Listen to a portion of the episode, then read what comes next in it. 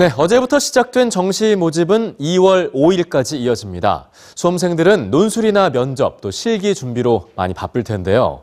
미국 MIT 공대에서는 몇 년 전부터 입시에 메이커 포트폴리오를 활용해서 지원자들 사이에서 이슈가 되고 있습니다.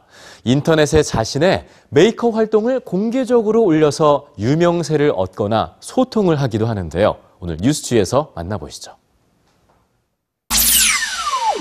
Hi, I'm Aaron. I'm a senior at Northridge Academy High School and I have a strong passion to create advanced robotics.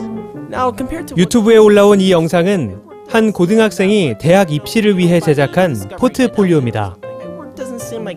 미국 MIT 공대에서는 2013년부터 문서로 된 포트폴리오가 아닌 웹을 기반으로 한 멀티미디어 포트폴리오를 받고 있습니다. 메이커 포트폴리오라고 불리는 이 입학 옵션은 사진과 동영상을 활용해 2분 이내의 포트폴리오를 만드는 것인데요. 매년 1000명에 가까운 지원자들이 태양광 전지나 로봇, 입자 가속기 등 자신이 만든 작품을 동영상으로 제작해 공개합니다. 모든 포트폴리오는 MIT의 공학기술 자문위원회에서 검토하는데요. 학생들에게 독창적인 통찰력과 전문 기술 등 프로젝트를 수행하기 위한 실질적인 능력을 검증받을 기회가 됩니다.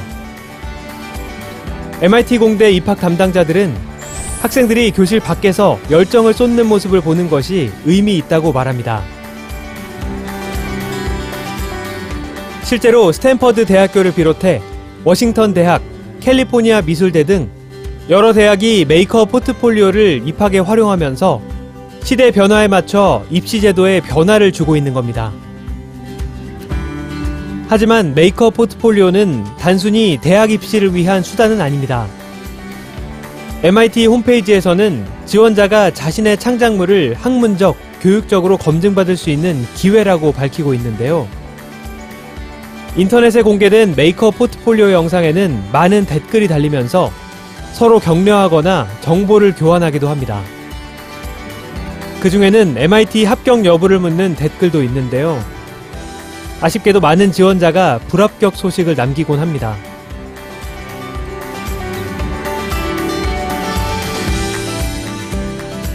대부분의 지원자는 비록 MIT에 합격하지 못했다고 해서 세상이 끝나는 것은 아니라고 말합니다. 그래서 대입을 앞둔 많은 학생이 메이커 포트폴리오를 준비하고 공유하면서 알아가는 가장 중요한 의미 역시 대학 입학은 학창 생활의 종착역은 아니라는 것입니다.